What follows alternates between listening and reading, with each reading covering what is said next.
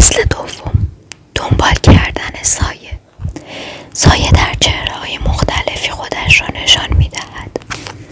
ترس، خست، عصبانیت، کینه‌جویی، شرارت، خودخواهی، عوام فریبی، تنبلی، سلطه‌جویی، خصومت، زشتی، نالایقی، بی‌ارزش بودن، ضعیف بودن، انتقادی بودن، قضاوت کردن و غیره.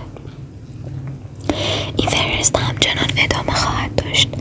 در واقع بخش‌های تافی که وجود ما مثل انباری میماند که تمام این جنبه‌های غیر قابل قبولمان، تمام آن چیزی که تظاهر میکنیم نیستیم، تمام آنچه وجود ما را احاطه کرده اند در خود جای میدهد.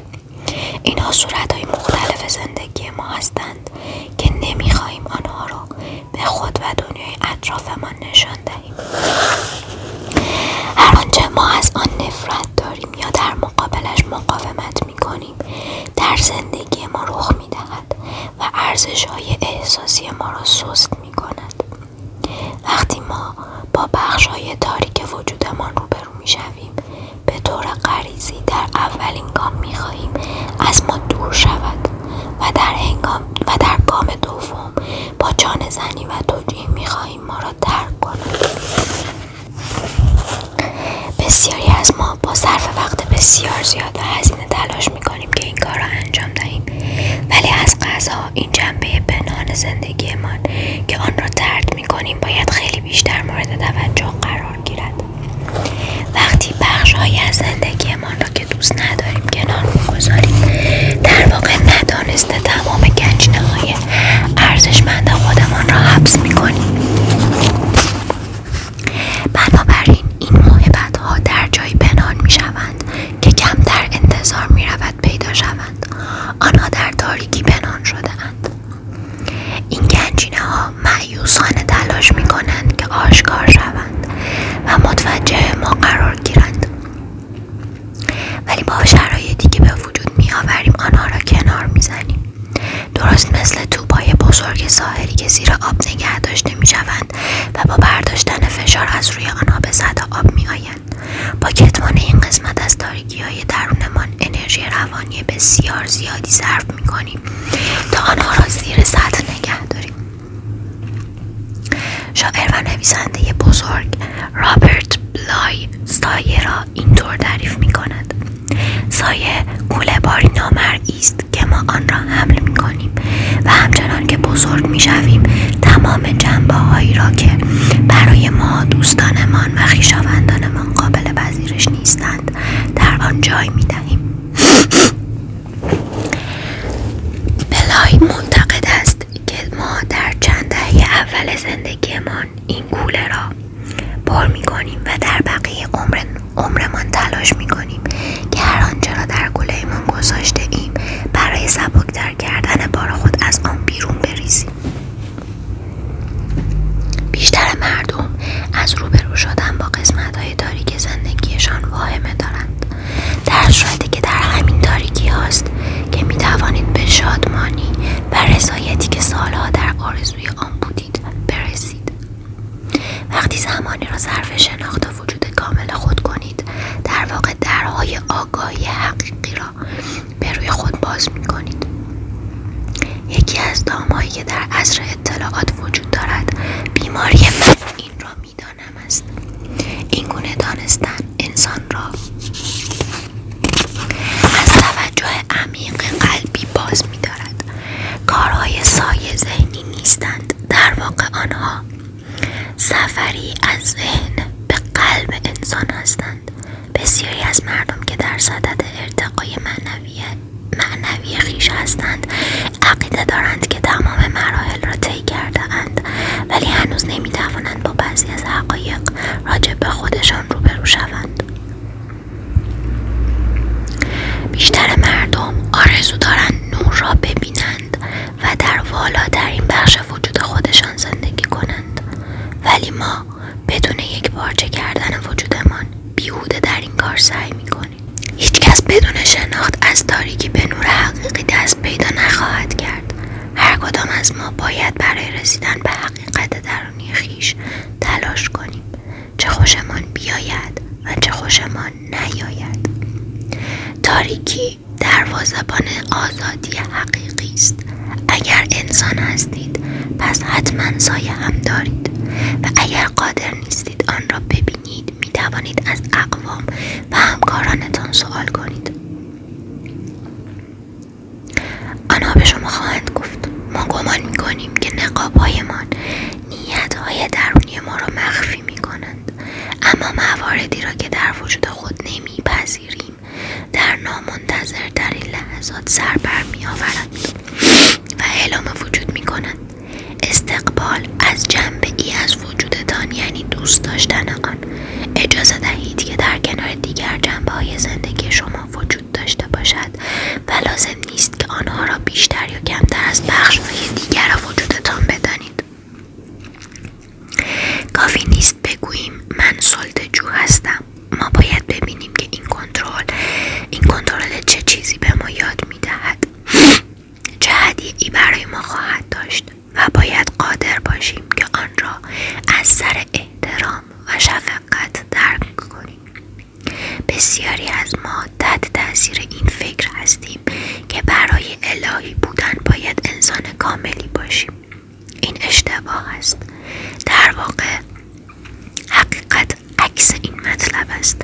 الهی بودن یعنی کمال و کمال یعنی ترکیبی از هر چیزی مثبت و منفی، خوب یا بد، قدیس یا شیطان. وقتی برای شناخت سایه ها و محبت های آن زمان صرف کنیم تازه متوجه می شویم که منظور یونگ از پیدا کردن طلا در تاریکی چه بوده است. هر کدام از ما نیاز داریم که این طلاها را پیدا کند و دوباره با ترس‌های درونیش متحد شود. وقتی بچه بودم به من گفته بودند که فقط دو نوع آدم در دنیا وجود دارد، آدم خوب و آدم بد. بنابراین هم بنابراین من هم مثل بیشتر بچه ها سعی می کردم کارهای خوب انجام دهم و کارهای بدم را پنهان کنم. ناامیدانه می خواستم از آن بخش وجودم که مورد پذیرش مادر و پدر و خواهر و برادرم نبود راحت شوم. همچنان که رشد می کردم و با افراد بیشتری که عقاید مختلف داشتن آشنا می شدم فهمیدم که حتی بخشای بیشتری از خودم را باید پنهان کنم. یک شب که در بستر دراز کشیده بودم از خودم پرسیدم چرا من دختر بدی هستم؟ چطور ممکن بود بتوانم چنین کارهای نفرت انگیزی انجام دهم؟ همچنین در مورد خواهر و برادرم هم نگران بودم. آنها هم عیوب بسیاری داشتند. هر وقت هر کدام از ما ضعف نشان میداد به زحمت میافتاد. به من گفته بودند همه آدم‌هایی که در زندان شهر هستند صفات بدی داشته‌اند که الان آنجا هستند. می‌خواستم مطمئن شوم زندگیم به جایی نمی‌رسد که خانواده و دوستانم را از پشت میله‌های زندان ببینم. بنابراین فکر کردم بهتر است تکه‌های نامطلوب زندگیم را از دیگران پنهان کنم تا مرا دوست داشته باشند و محبوب آنها باشم، که گاهی به معنای دروغ گفتم بود. مثلا وقتی دندانهایم را مسواک نکرده بودم به آنها دروغ میگفتم این کار را کردم. وقتی بیشتر از سهمی که از شیرینی برایم گذاشته بودند میخوردم به دروغ میگفتم به اندازه خورده‌ام. یا وقتی خواهرم را کتک میزدم دروغ میگفتم که کار من نبوده است. اما قصه یا چهار سال بیشتر نداشتم و حتی معنی دروغ را هم نمیدانستم، ولی به خودم هم دروغ میگفتم. به من گفته بودند عصبانی نشوم، خودخواه نباشم، بدجنسی نکنم، طمع‌کار نباشم. نکن پیامدی بود که آن را ملکه ذهنم کرده بودم. کم کم داشت باورم میشد که من آدم بدی هستم، چون گاهی عصبی می شدم یا گاهی هم بدجنس بودم و شیرینی بیشتری می خواستم. عقیده داشتم که برای بقا در این دنیا و این زندگی باید از شر این هوس‌ها خلاص شوم. بنابراین به آرامی آنها را به گوشه از ذهنم سایه من شدند. هرچه بزرگتر می شدم آنها را عقب‌تر می راندم و همینطور که بزرگتر می شدم آنها را از خودم دور می کردم. وقتی به نوجوانی رسیدم آنقدر بخشهایی از وجودم را حبس کرده بودم که به بمب ساعتی متحرک تبدیل شده بودم و منتظر بودم روی کسی که سر راهم قرار می گیرد منفجر شدم. حتی تمام نکات مثبتم سایه من شدند. هرچه بزرگتر می شدم آنها را عقب‌تر می راندم. هیچ وقت نتوانستم زیبایی های درونی خودم را احساس کنم، زیرا همیشه مشغول پنهان کردن زشتی های خودم بودم. هیچ وقت سخاوت و بخشندگی را احساس نکردم، چون همیشه سعی می کردم تمکاریم را بپوشانم. در مورد اینکه چه کسی هستم دروغ می گفتم. در مورد اینکه قابلیت چه کارهایی را دارم باز به خودم دروغ می گفتم. دسترسی به توانایی هایم را از دست داده بودم. آنقدر مشغول سرکوب کردن خودم بودم که هیچ فرصتی به دیگران نمی دادم عیوب و نقص هایشان را بروز دهند. دیگر تحمل نداشتم و راجع به همه چیز قضاوت می کردم. تا جایی که به من مربوط بود هیچ کس به قدر کافی خوب نبود و دنیا جایی وحشتناک بود و همه ی آدم ها بد بودند. اعتقاد داشتم که به دلیل به دنیا آمدن در خانواده اشتباه است که دوستان عوضی، چهره زشت و هیکل بد قواره، شهر بدی که در آن زندگی کردم و مدرسه بدی که به آن می رفتم به من تحمیل شده است. بنابراین به خودم حق می دادم که آدم بدی باشم. در قلبم حس می کردم که این مشکلات بیرونی علت تنهایی، عصبانیت و نارضایتی من است. خیال می کردم اگر به اندازه کافی ثروتمند بودم که بتوانم مثلا در کشوری اروپایی زندگی کنم یا به مدرسه خارجی بروم، یا اگر لباس های قشنگ و یک حساب بانکی خیلی خوب داشتم، آن وقت دنیا زیبا می شد و تمام مشکلات من از بین می رفت. من در تله معروف فقط اگر گرفتار شده بودم. اگر فقط اینجوری بود آن وقت همه چیز خوب می شد. منم خوب می شدم. این توهم مدت زیادی طول نکشید. وقتی این خیال بافی از بین رفت با بدترین کابوسم در زندگی روبرو شدم. فهمیدم که سرچشمه تمام این مشکلات خودم هستم. لاغر مردنی، نقصدار، سطح پایین، عصبانی و احمق بودم. تقریبا هفده سال طول کشید تا بفهمم که کی هستم. تمام درخشندگی و زیباییم، همه عیب و نقص هایی که داشتم حالا دیگر قابل توجیه بود. دلیل اینکه به مسئله سایه می پردازیم این است که یک پارچه شویم که رنجه هایمان پایان گیرد. باید از پنهان کردن خود از خودمان دست برداریم. اگر بتوانیم این کار را انجام دهیم آن وقت می توانیم از پنهان شدن از بقیه دنیا هم دست برداریم. جامعه این تصور را به ما می قبولاند که تمام پاداش ها فقط برای آدم های کامل است، ولی بیشتر ما درک می کنیم که کامل بودن هزینه زیادی می طلبد. الگو کردن انسان کامل به دلیل جسمانی، ذهنی، عاطفی و معنوی ما منجر می شود. من با آدم های خوب زیادی کار می کنم که از بیماری های مختلف اعتیاد، افسردگی، بیخوابی و روابط شکست خورده رنج می برند. آنها آدم هایی هستند که اصلا عصبانی نمی شوند، هیچ وقت برای خودشان دعا نمی کنند و اصلا به فکر خودشان نیستند. بعضی از آنها به سرطان مبتلا هستند و نمی دانند چرا.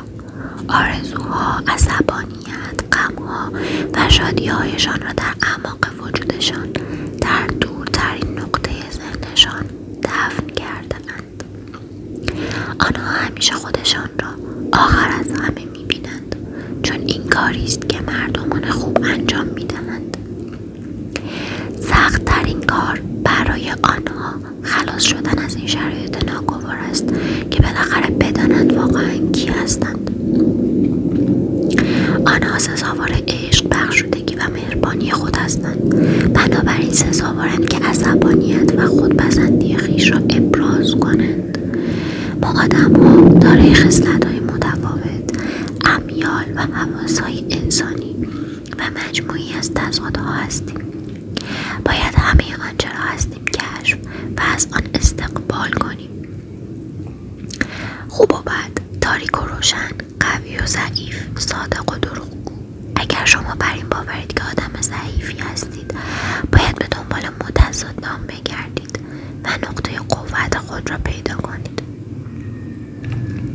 اگر واهمه دارید، باید به دنبال شجاعت درونی بگردید. اگر مورد اذیت و آزار قرار دارید، باید به دنبال آزاردهنده درونی خود بگردید. این حق شماست که بخواهید کامل باشید و همه چیز داشته باشید. فقط باید درهای قلبتان را باز کنید و ادراک خود را تغییر دهید. وقتی به عمیق‌ترین و تاریک‌ترین جنبه خود بگویید من این هستم، می توانید به روشنی واقعی برسید.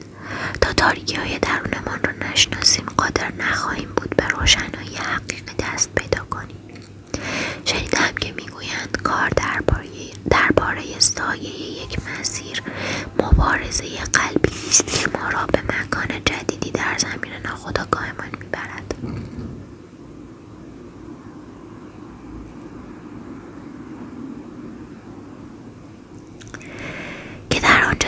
قلبمان باز است تا پذیرای تمام وجود خود و کل انسانیت باشیم. در یکی از همایش‌هایی که اخیراً برگزار شده بود، خانومی را دیدم که گریه می‌کرد.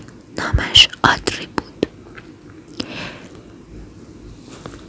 درد وحشتناکی داشت و افکاری موهوم که خجالت می‌کشید آنها را با دیگران در میان بگذارد، چون می‌ترسید تصور کنند که او واقعا آدم بدی است. سرانجام بعد از بحث طولانی اقرار کرد که از دخترش متنفر است.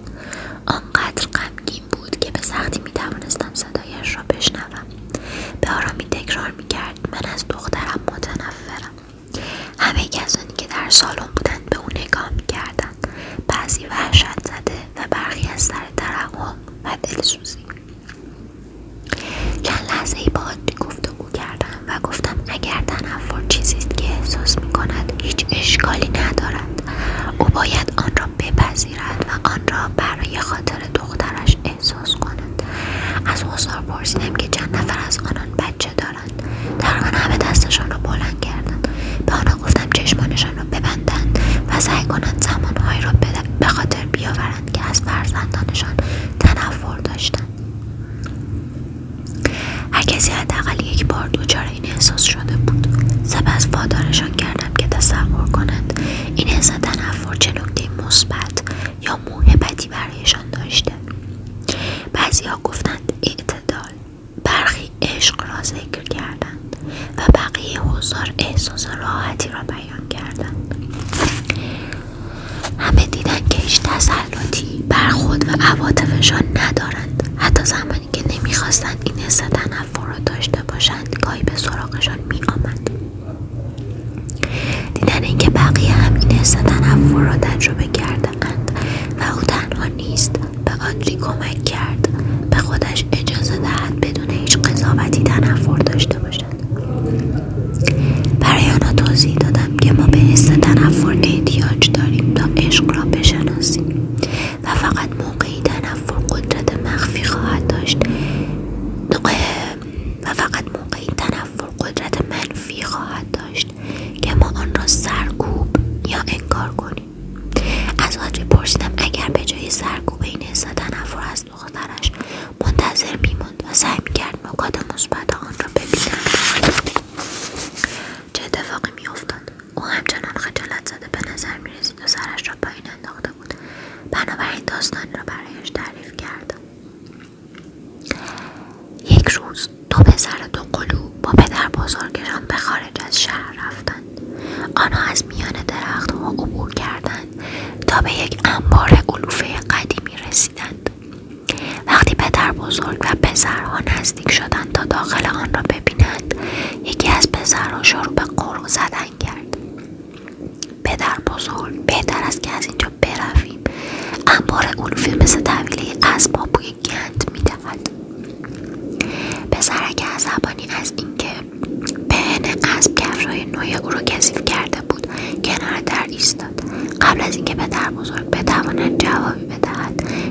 دیگرش را دید که شادمانه در آخورهای متعدد داخل اسب می‌دود، داخل استبل می‌دود. پدر بزرگ از اینکه یکی از این یکی نوه‌اش پرسید دنبال چه می‌گردی؟ چرا اینقدر خوشحال هستی؟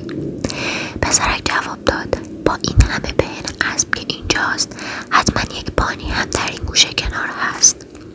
بانی به معنی اسب کوچک. اکنون سالن ساکت بود. چهره آدری می درخشید. او توانسته بود نکته مثبت نفرت خود، یعنی اسب کوچک، قضیه را از منظر دیگری ببیند. این تغییر نگرش او و ادراک باعث شد انرژی منفی که سارا به خود حمل می کرد آزاد کند. آدری فهمید که حس تنفر سازوکاری دفاعی است که از مرزهای او در کنار کسانی که دوستشان دارد حمایت می‌کند. گرچه این حس تنفر رنج فراوانی برایش داشت، انگیزه قوی بود که باعث شد او به این سفر معنوی پا بگذارد و به حقیقت درون خود دست پیدا کند. هنوز منابع فراوانی وجود داشت. دو هفته بعد از پایان دوره، دختر آدری به او زنگ زد. آدری احساس خوبی داشت، بنابراین دل را به دریا زد و به دخترش گفت که در طول دو سال گذشته چه حسی نسبت به او داشته است. آدری نحوه روبرو شدن با تنفرش را برای دخترش توضیح داد و بعد از تمام شدن حرفهای آدری، دخترش شروع به گریه کرد. او گریه کرد و احساس تویی بودن و رنجهای فراوانی را که تحمل کرده بود خالی کرد. بعد از اینکه کمی آرام شد، از مادرش برای نهار دعوت کرد. مادر و دختر در حالی که کنار یکدیگر نشسته بودند، توانستند ارتباط ویژه‌ای را که هر مادر و دختری داشتند احساس کنند. آنها با هم عهد بستند که از این پس هر حسی را چه خوب چه بد به یکدیگر بگویند و نگذارند هیچ چیز دوباره باعث جدا شدن آنها از یکدیگر شود. اگر آدری به اندازه کافی شجاع نبود که احساس نفرینش را ابراز کند، حالا امکان نداشت به بهبود برسد. مادر دختر آنقدر احساسات سرکوب شده داشتند که اگر هر دو با هم در اتاق بودند، امکان داشت درگیر بحث و مشاجره شوند. نفرت باید ابراز شود و لازم است با آن مواجه شویم تا نکات مثبت و فایده آن آشکار شود. موهبت نفرت آدری موهبت نفر... نفرت آدری عشق بود که به آدری رابطه جدید، زیبا و صادقانه با دخترش هدیه کرد. هر جنبه از وجودمان یک موهبت دارد. هر ویژگی یا خصلتی که داریم به ما کمک می‌کند تا راه روشن زندگی را بیابیم و به وحدت و یگانگی برسیم. در همگی ما سایه‌هایی وجود دارد که قسمتی از حقیقت کامل ماست. در واقع سایه‌ها به ما می‌فهمانند که در کجای زندگی مشکل داریم و کامل نیستیم. سایه‌ها به ما درس عشق، مهربانی و بخشش می‌دهند، نه تنها در مقابل دیگران بلکه در مقابل خودمان. وقتی با این سایه ها مواجه و آنها را پذیرا شویم، آن وقت شفا میابیم. فقط انکار تاریکی ها نیست که راهی به عمق سایه ما پیدا میکند. سایه های روشن هم وجود دارند که ما قدرت و قابلیت رقابت و اعتبارمان را در آن دفن کرده ایم. قسمت تاریک ذهن ما فقط وقتی آنها رو روی هم انباشته یا پنهان کنیم تاریک هستند. وقتی ما آنها را به سمت روشن ذهنمان هدایت کنیم، باعث تغییر ادراک ما می شوند و سپس آزاد و رها می شویم. من این موضوع را به وضوح در یکی از عناوین شرکت کننده در یکی از دوره هایم در یکی از دوره هایم دیدم. او زنی خشن و مقاوم با آدامسی در دهان بود که انگار جمله‌ای گندت بزنند به طور نامرئی روی پیشانیش خالکوبی شده بود. پم همه چیز را میپرسید. با وجود این اظهار میکرد که هیچ مشکلی با قسمت تاریک زندگیش ندارد. او راست میگفت. در واقع تاریکی او منطقه آسایش و راحتیش بود. اگر او را بدکار خطاب می‌کردی اهمیتی به این موضوع نمی‌داد. پم این کلمات را تعریف به حساب می‌آورد. بنابراین وقتی به او گفتم شبیه یک شیرینی له شده است، از سر انزجار به من نگاه کرد و ناباورانه گفت من شیرینی له شده؟ هرگز. او قادر به دیدن سی... او قادر به دیدن خودش به صورت زنی شیرین و ملایم و مهربان نبود. من او را تنها گذاشتم. مطمئن بودم که تمرین آخر هفته را تمرین آخر هفته راه را به او نشان خواهد داد. روز بعد هنگام حرکات تمرکز و ژرف اندیشی از چند نفر خواستم به وسط گروه بیایند و از بقیه خواستم که آنها را در آغوش بکشند. قبلا این کار را نکرده بودم، ولی کاملا مشخص بود که پم و چند نفر دیگر بسیار درمانده و مستاصل بودند و به محبت نیاز داشتند. وقتی ما پم را در آغوش گرفتیم او از پا در آمد، به گونه‌ای تسکین ناپذیر شیون میکرد و مادرش را صدا میزد. بیش از یک ساعت یک گروه ده نفر یا بیشتر سعی میکردند که پم را آرام کنند، در حالی که او سعی داشت اندوه، تنهایی و دردی را که در این سالها داشت تخلیه کند. گرچه به نظر می رسید که اشک‌های پم پایان نخواهد داشت، سرانجام تسلیم شد و اجازه داد که بدون قید و شرط به او محبت کنیم، او را دوست داشته باشیم. و بعدها فهمیدیم که پم در دوران کودکی تنها رها شده بود و او هرگز مادرش رو ندیده بود و حتی یک عکس از دوران کودکیش هم نداشت. در واقع او در چند سال گذشته یک کارگاه خصوصی انتخاب کرده بود که مادرش را پیدا کند. در آخرین روز دوره پم با انعطاف پذیری و ملایمت خودش روبرو شد. همه از این تحول پم شگفت زده بودند. درست یک هفته بعد کارگاه خصوصی توانست کارگاه کارگاه خصوصی توانست یکی از عکس‌های دوران کودکی پم را پیدا کند و آن را به او بدهد. دو هفته بعد کارگاه مادر پم را پیدا کرد و او برای اولین بار توانست با مادرش صحبت کند. به محض اینکه با سایه زندگیتان روبرو شوید و آن را بشناسید، شفا از راه میرسد و پس از آن عشق وارد زندگیتان می شود. اگر واقعا گنج در تاریکی وجود داشته باشد، پس بسیاری از ما به اشتباه جاهای دیگری را جستجو می کنیم. همانطور که دیپاک چوپرا اغلب می گوید در وجود هر انسانی یک الهه یا خدا در حال رشد است که فقط یک آرزو دارد، می خواهد متولد شود. ما آرزو داریم که بذرهای معنوی وجودمان شکوفه کند، ولی فراموش کرده ایم که هر بذری برای رشد و نمو به زمین حاصلخیز و محیطی مستعد نیاز دارد. آن محل تاریک و زمینی و اصلی درون ما سایه ماست. مزرعه‌ای است که به پذیرش، عشق و کشت نیاز دارد تا گل‌های درون ما شکوفا کند. تمرین خیلی مهم است که هنگام انجام این تمرین ها هوشیار باشید.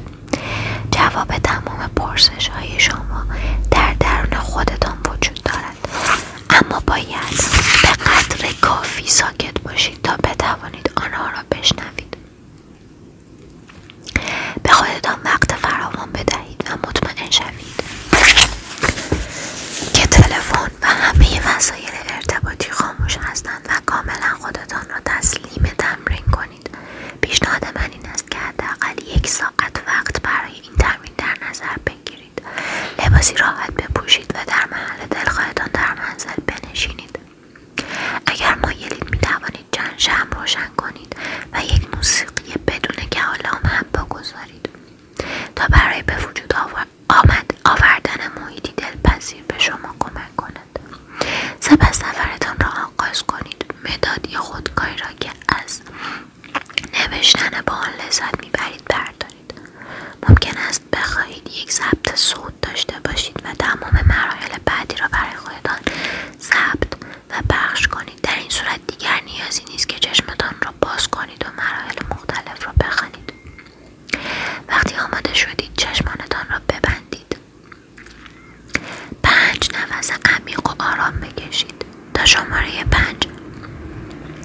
نفس بکشید تا پنج شماره نفستان را نگه دارید. سپس به آرامی از طریق دهان عمل پاستم را انجام دهید. با تنفس تمام بدنتان را آرام کنید و با تمرکز بر تنفستان تمرین را ادامه دهید. این یکی از بهترین راه‌هایی است که ذهن شما را آرام می‌کند. حالا با چشمان بسته تصور کنید که به سوی یک آسانسور می روید و در را می بندید. دکمه آسانسور را بزنید و هفت طبقه پایین بروید. تصور کنید که دارید به سوی ضمیر ناخودآگاهتان حرکت می کنید. وقتی در آسانسور باز می شود باغی بسیار زیبا می بینید. سعی کنید تمام جزئیات باغ را مجسم کنید. به درختان، گلها، پرندگان توجه کنید. به رنگ آسمان توجه کنید. آیا آبی درخشان است یا ابرهایی پوشیده شده است؟ هوا را احساس می کنید؟ باد را که گونه های شما را نوازش می دهد چطور؟ چه لباسی به تن دارید؟ آیا لباسی را که دوست دارید پوشیده اید؟ خودتان را در بهترین و جذابترین حالت ممکن تصور کنید. کفش‌هایتان را درآورید و زمین زیر پایتان را حس کنید. زمین شنیست یا چمن؟ خشک است یا مرطوب؟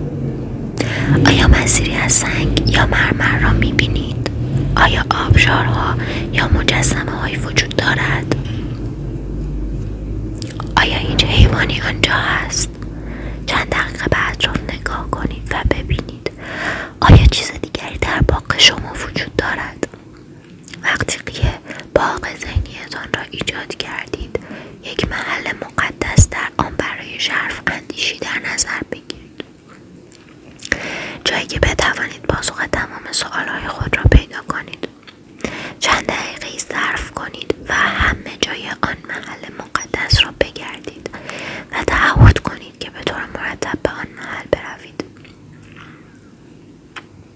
توجهتان را مجددا به نفسهایتان جلب کنید و پنج نفس آرام و عمیق دیگر بکشید. خودتان را به حالت وارهی... وارهیدگی به حالت وارهیدگی عمیق‌تری از هوشیاری تو همه با آرامش ببرید. حالا سوالات زیر را برای خودتان مطرح کنید و سپس به پاسخهای درونیتان گوش دهید. بعد از هر سوال لحظه‌ای چشمانتان را باز کنید و جواب خودتان را بنویسید. بهترین راه برای اینکه این کار را خوب انجام دهید این است که سریع هر آنچه به ذهنتان میرسد بنویسید. هیچ جواب درست یا غلطی وجود ندارد. نگران آنچه نوشته اید نباشید. فقط به خودتان اجازه دهید که حس کنید و تمام آنچه را در این فرآیند توقع دارید بیان کنید. وقتی به اولین سوالتان پاسخ دادید، چشمانتان را ببندید و به باغ ذهنیتان برگردید و در جای مقدسی که در نظر گرفته اید بشینید. قبل از اینکه دومین سوال را مطرح کنید، دو نفس عمیق و آرام بکشید و ادامه دهید. عجله نکنید. سوال اول: من از چه چیزی بیشتر از همه میترسم؟ سوال دوم: کدام جنبه زندگی من به تغییر و جابجایی نیاز دارد؟ سوال سوم: هدف من از خواندن این کتاب چیست؟ سوال چهارم: میترسم دیگران از چه چیزی راجع به من باخبر شوند؟ سوال پنجم: از فهمیدن چه چیزی درباره خودم میترسم؟ سوال ششم: بزرگترین دروغی که تا به حال به خودم گفتم چه بوده است؟ سوال هفت: بزرگترین دروغی که به دیگران گفتم چه بوده است؟ سوال هشت: چه چیزهایی باعث می شوند که من از ایجاد تغییر در زندگیم صرف نظر کنم؟ وقتی این تمرین